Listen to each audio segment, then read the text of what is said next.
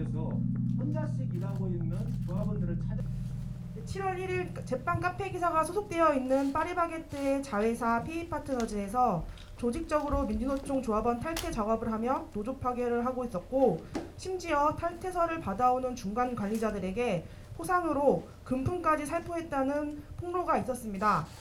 육아휴직 중인 기사에게 제조장이 전화를 해서 회사를 오래 다닐 생각이면 탈퇴를 해라. 집 앞까지 찾아오니까 어쩔 수 없이 만나고 만난 자리에서 계속 탈퇴를 하라 종용을 하라고 하니까 어쩔 수 없이 탈퇴를 했다 이렇게 말씀을 하셨고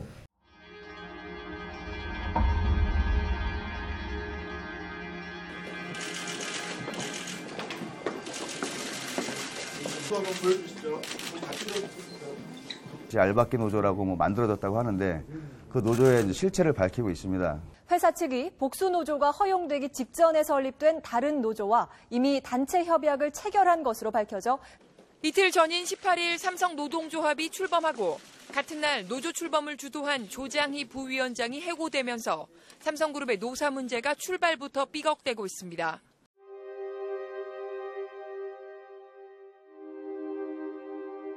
안녕하세요. 저는 화성식품노조 파리바게트 지회의 지회장 임종린이라고 하고요. 어, 2017년도 딱 10년 차 되던 해에 노조 설립을 해서 지금은 지회장으로 4년 차 하고 있습니다. 네, 안녕하십니까. 조장입니다. 아, 저는 그 전국 금속노조 삼성지회의 부지회장이고요. 2011년도에 삼성그룹 최초의 민주노조 삼성 노동조합을 설립했습니다. 그리고 지금까지 10년간 노조 활동을 하고 있습니다. 네, 어떻게 이런 두 분의 역사적 만남이 저희 사활동에 이루어졌는데 그 서로를 만난 소감, 소감을 어영노조를 이용한 노조를 무력화하는 범죄, 또 불법 이런 과정과 피해를 저희가 지난 10년간 겪어왔는데 같은 동병상련의 그 마음이 있었습니다. 그 옛날에 어렸을 때그 방송 프로그램 통해서 에버랜드 노조 탄압당하는 걸 보긴 봤었는데 그 당사자분을 지금 같이 있는 게 좀 신기하기도 하고 그때 보면서도 되게 답답하다 했는데 그게 많이 바뀌지 않고 그걸 또, 또 제가 겪으면서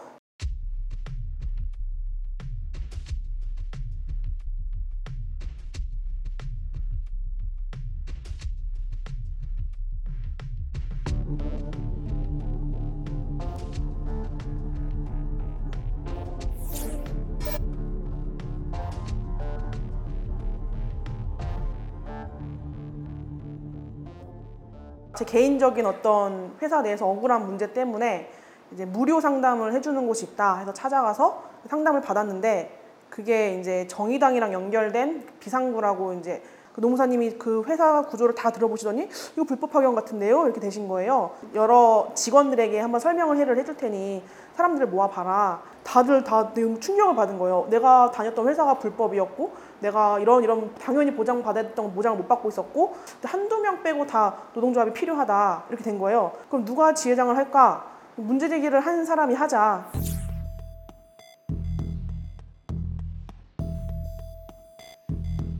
이제 저희가 본격적으로 회사랑 11월 달쯤부터 대화를 하기 시작했는데 그때 갑자기 중부지역 공사업 노조에서 우리도 조합원 1000명이 있다. 우리도 대화에 껴야 된다.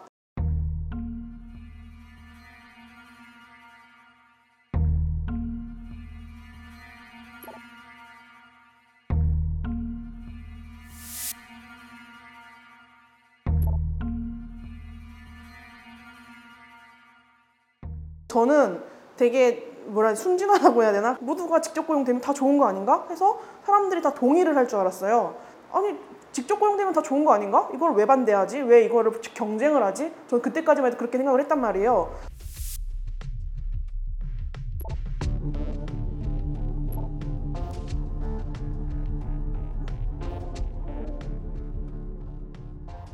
앞으로는 아 기사들이 직접 고용돼야지 라고 하면서 뒤에서는 그 노조 가입을 받으면서 그 직접 고용 포기각서를 같이 받는 거예요. 여기 같은 거가 생기면 지금 지금 하고 있는 그 민주노총에 화성노동조합 거기에 그 노조가 제도되는 게 아니고 저희 회사의 자체적으로 노조가 생기는데 저희는 그 기업형 노조를 안 해서 한국노총 소속인 노조가 저희 이제 헤비 파트너들 넘어가는 그 아까 퇴직금 승리의 부분에 대해서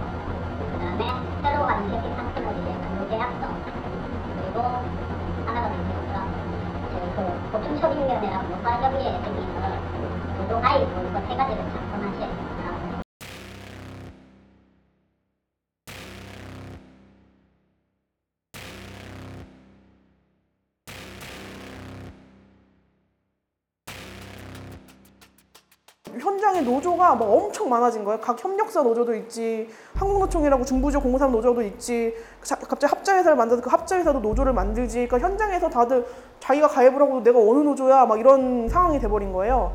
그 해피 파트너즈라는 기업 노조가 그, 그 중부지역 공산 노조랑 같이 자기네들이 연합 노조를 하겠다. 그러면서 그 두 개 노조가 합쳐서 합친 숫자로 첫 이제 교섭권을 가져가게 된 거예요. 조합원이 많은 곳과 대화를 하는 것이 창구 단일화이고 그분들이 교섭 대표 노동조합이 되는 거거든요. 저희는 소수 노조니까 저 어, 뭐지 음, 회사가 상대하지 않는 노동조합이 되는 거예요. 모든 조합원들이 기대하고 있었던 거 그게 이제 본사직과 임금 맞추기였거든요. 21년 1월 11일이 딱 이제 본사직이랑 임금을 맞춰야 되는 기한이었는데 이거 어떻게 할 거냐 대화하자 했는데 회사의 답변은 어 교섭 대표 노조가 있기 때문에 교섭 대표 노조가 얘기하겠다. 아니 합의는 우리랑 했는데 왜 걔네랑 대화를 해? 결국에는 회사가 저희랑 대화하지 않고 그 한국노총이랑 일방적으로 이제 본사직과 임금이 맞춰졌어라고 선언을 한 거예요.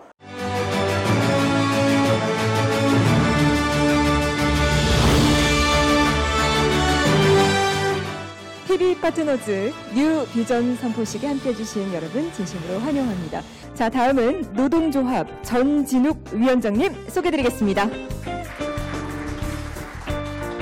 네, 고맙습니다.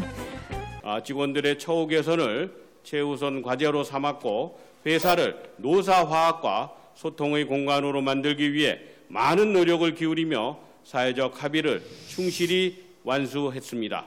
이제 회사에서 주장했던 게 그 협력사 지금 그 당시 협력사와 본사직이랑 너무 직급도 다르고 임금 체계도 달라서 어떻게 이게 맞춰야 될지 모르겠어 였거든요. 그래서 아, 그 논의를 하자, 논의를 해서 맞춰가자 했는데 논의가 아예 안 된 거예요. 회사가 이제 그 설명할 게 와서 이제 그 두 장짜리 종이를 줬어요. 자회사 임금 체계를 비교한 표를 줬는데 그 본사직에 그 기입되어 있는 숫자가 어, 뭐 어떤 기준으로 기입되는 건지조차 알 수가 없는 거예요. 그래서 아니 이거, 이거 뭐지 기타 수당이 도대체 뭐냐 해서 회사에서 주장한 거는 1년 차, 2년 차까지는 오히려 자회사 직원들이 모회사 직원들보다 더 임금을 많이 받고 있다 이렇게 주장을 하는 거예요. 근데 저희는 그 정도 급여를 받고 있지 않거든요.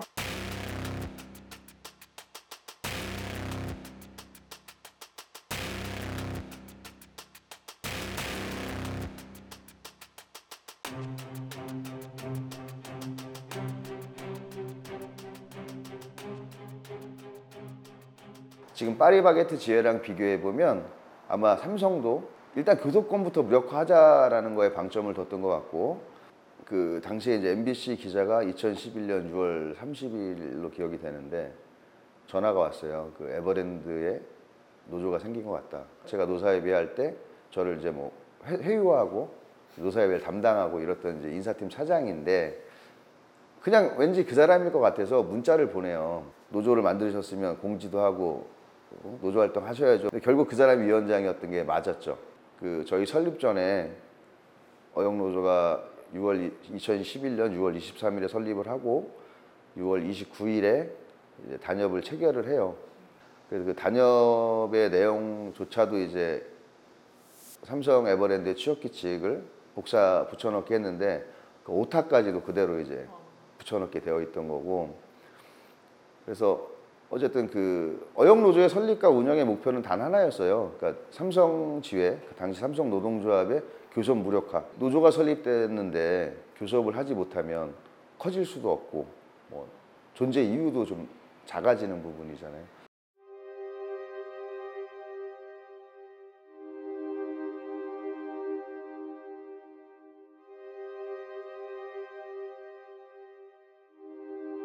이게 좀 한이 맺힐 정도로 2011년, 13년, 15년, 17년 이렇게 계속 뭐 기회 아닌 기회가 오는데 이걸 우리가 조합원이 뭐 많이 늘질 않고 있으니 2013년에 12월에 이제 심상정 의원실 통해서 일부 이제 삼성그룹의 내부 문건이 나왔는데 그때 입증이 될 줄 알았어요, 사실.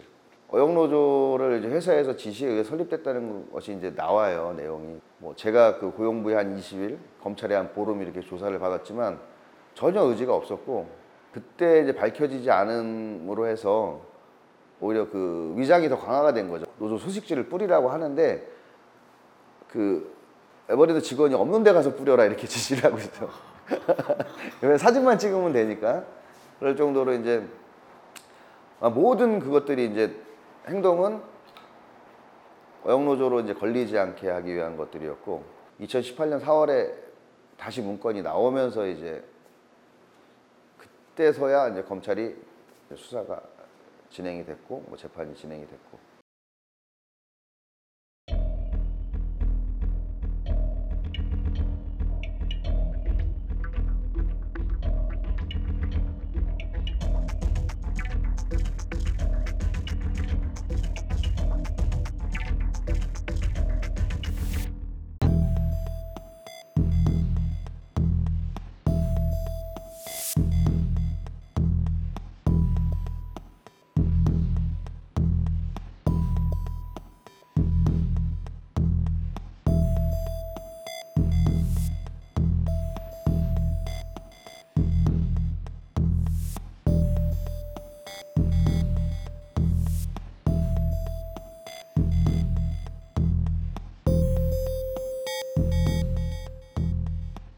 저의 징계는 이제 징계 사유 17가지가 있었고요. 그 17가지를 이제 굉장히 회사가 바쁘게 수집을 한 것 같고 아마 이제 뭐 제 입장에서 당연히 하나도 이- 인정할 수 없는 사유, 사유 였고 다 뭐 반박할 수 있고 해고 소송과 그 별도의 이제 회사가 저를 상대로 한 형, 형사 고소 사건 어, 뭐 업무상 배임이나 뭐 경영기밀 유출 관련해서 어, 진행이 됐는데 그래서 저희가 이제 소송을 이제 수십 건을 했어요. 회사하고 저희 삼성 지회하고 대법원은 조장희 금속노조 삼성지회 부지회장이 낸 부당해고 취소 소송에서 원고 승소로 판결한 2심을 확정했습니다.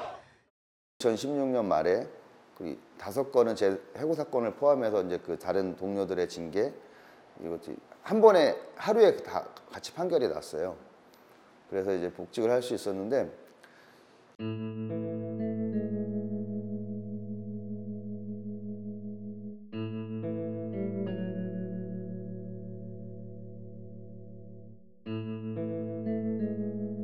가입자들이 늘어서 이제 8, 90명 선이 됐는데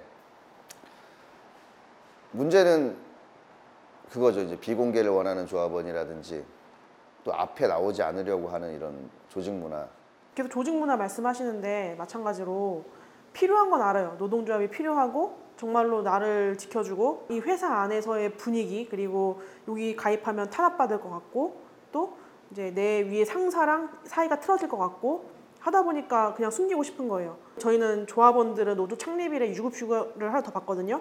그것조차 그- 포기하고 있는 거예요. 이제 그런 게 무서워서 저희 이제 탈퇴 종용이 이제 시작되었을 때 이제 현장에서 조합원들이 연락이 오기 시작한 거예요. 나 근무하는데 옆에 서서 막 떠들고 간다.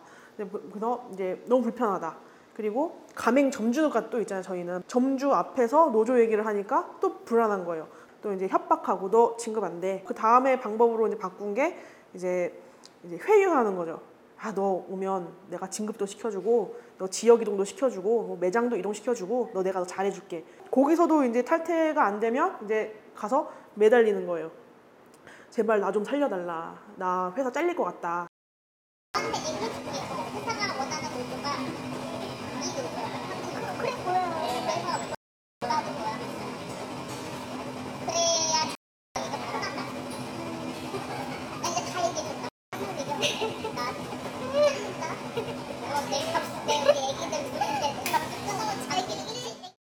어느 이제 저 밤에 전화가 온 거예요. 퇴사하신 지 얼마 안 되신 분인데 자기가 생각해도 너무 회사가 너무 막 나가는 것 같아서 이거는 말을 해줘야 될 것 같다. 회사가 시키는 거죠? 이렇게 물어봤어요. 그랬더니 그분이 말씀하신 게 아, 돈을 줍니다. 이렇게 된 거예요. 대리장님이 저희들한테 카톡방에서 어, 오늘 한 사, 사무실 안 들어가도 되니까 노조 가입부터 시켜라.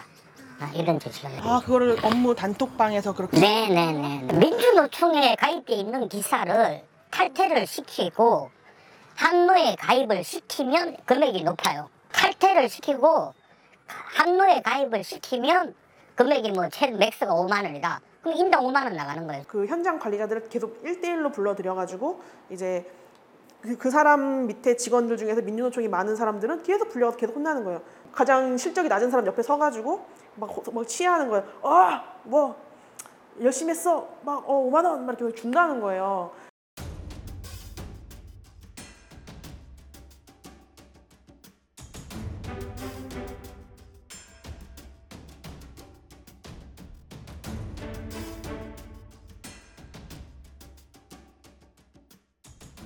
라디오 방송 나가서 허위 사실을 유포하면서 명예훼손을 했다.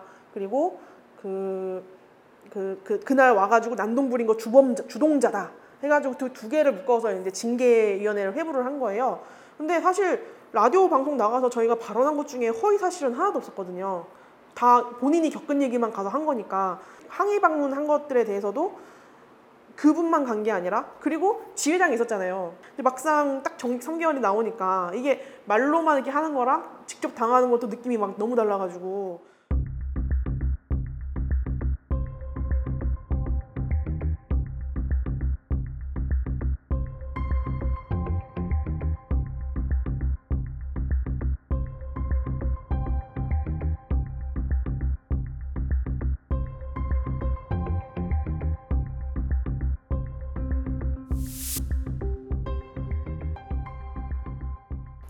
한 개인하고 잠깐 말다툼을 해도 굉장히 오- 며칠 동안 생각나고 힘들고 이렇잖아요. 근데 이게 이제 자기가 다니는 회사 그리고 어제까지 정말 몇십 년을 같이 일한 동료들이 노조를 설립하고 해고가 되고 하면서 이제 눈도 안 마주치려고 그러고 뭐 보면 도망가고 뭐 저희들은 그랬어요. 그리고 뭐 한 번도 해보지 못 않았던 뭐 소송, 뭐 검찰 조사, 경찰 조사, 뭐 지방노동위원회, 행정소송, 뭐 민사소송, 좀 정말 우리나라에 있는 모든 소송을 다 해본 것 같은데 사람이 그렇게 그런 일상으로 살 수가 있을까? 저뿐만 아니라 이 간부들이 또 그 간부들도 다 가장인데 그 가족들이 뭐 겪어야 했던 뭐 심적인 고통, 노조 아이를 위해서 분명한 목표였던 것이 이제 경제적 타격이거든요. 경제적으로 불이익을 말 그대로 고사와 전략, 그러니까 마- 말려 죽여라 하는 전략을 지금 힘든 투쟁을 하고 계신 파리바게트 지혜를 보면서 훨씬 더 힘들고 훨씬 더 그 아주 열악한 상황인 것 같아요. 근데 어쨌든 계속 투쟁하라는 말도 제가 죄송스럽고 근데 어쩌겠어요. 이렇게 부당함이 많이 발생했고 그 부당함이라는 게 명확하잖아요. 그래서 우리는 지금까지처럼 또 같이 힘을 모아서 싸워보자라고 이렇게 얘기하고 싶어요. 최근에 되게, 되게 개인적인 일인데 14년 기른 강아지가 죽었거든요. 아픈 과정을 제가 못 본 거예요. 맨날 바깥으로 도느라고 눈 감는 거 보고 바로 또 노동자 대회 나와가지고 조합원들 만나러 나가고 막 했었거든요. 그래서 뭔가 내 일상생활이 그다 없고 이제 이게 내 1순위가 지금 노동조합인 게 벌- 지금 전 이제 4년째 됐거든요. 그래서 그래서 이제 그런 것들이 내가 가끔씩 현타가 오는 거예요. 내가 도대체 무슨 부귀영화를 누리자고 다 포기하고 지금 이러고 있지? 탄압을 받는 그 마음이 얼마나 힘들지 상상이 가기 때문에 조금 더 연대를 모아서 그래서 어쨌든 그 힘든 10년을 이렇게 버티고 이제 이런 어떤 방법 같은 것들을 이제 우리 어떻게 했어라고 이렇게 알려줄 수 있는 선배가 있으니까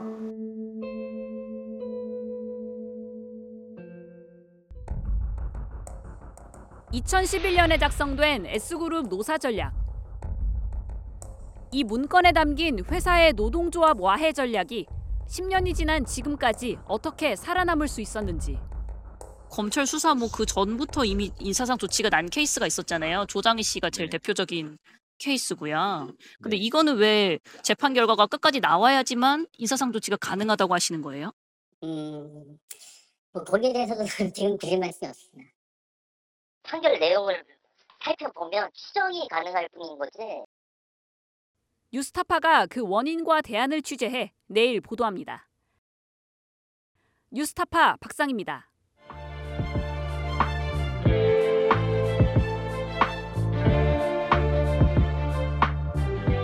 목숨을 걸어서라도 지키려고 하는 것은 국가가 아니야.